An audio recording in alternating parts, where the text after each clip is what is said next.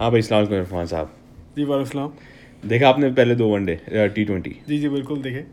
तो जैसे हम समझ रहे थे कि टी ट्वेंटी में हम थोड़ा बेहतर परफॉर्मेंस करेंगे वैसे ही हो रहा है। टी ट्वेंटी में हाँ बेसिकली यही हुआ। एक्चुअली एग्जैक्टली ये नहीं हुआ। पहले मैच में तो हमने बेसिकली वनडे से भी बुरी परफॉर्मेंस दिखाई। uh, लेकिन I think second one day में सेकंड टी ट्वेंटी में ये हुआ कि uh, जो uh, हमारे डाउटफुल बैट्समैन थे उनकी बारी नहीं आई। हाँ सही बात है। उन्होंने टीम में खिलाया है हारिस सोहेल और उमर अमीन। राइट तो अगर ये खेल जाते हाँ। तो फिर तो हमारा स्कोर एक सौ ग्यारह होता। ना बेसिकली हारिस सोहेल और उमीर अमीन को खिलाया लेकिन बैटिंग दी अपना उसको फ़हीम को और हसन अली को। और जैसे हम कह रहे थे कि हाँ एग्जैक्टली जैसे हम कहते हैं कि सरफराज खुद ऊपर आए हाँ। जिसके जो अहम एक मूव है स्पेशली जितनी टी ट्वेंटी में तो बिल्कुल ही अहम है बल्कि वनडे में भी हम यही कहते हैं कि उसको ऊपर आना चाहिए। हाँ बिल्कुल बिल्कुल। बस अनफॉर्चुनेटली अहमद शहजाद की काफ़ी अच्छी कंट्रीब्यूशन थी।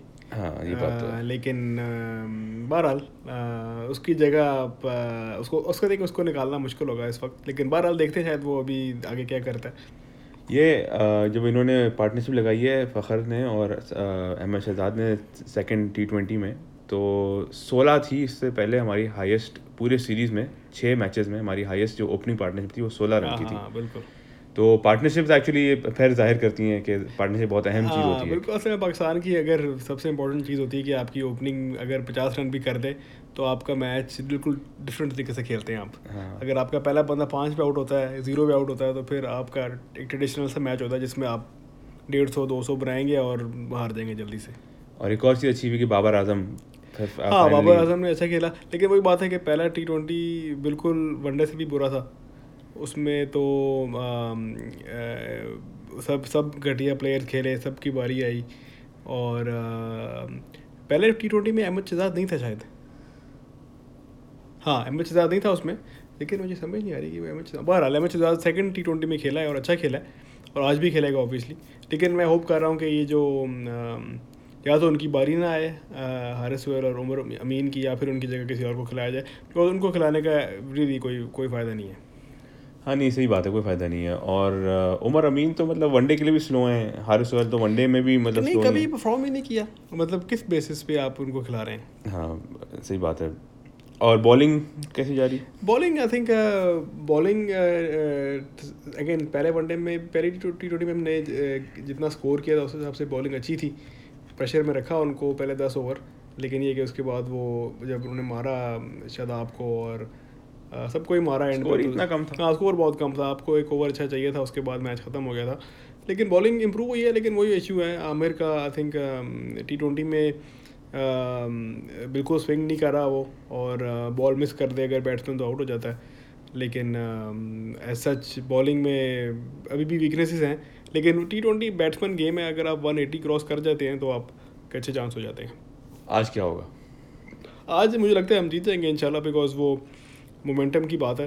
लेकिन सिर्फ़ अगेन वही बात है कि अगर आपका ओपनिंग स्टार्ट अच्छा हो जाए और या तो हारिस सोहेल और उमर भी ना खेलें या फिर उनकी बारी ना आए।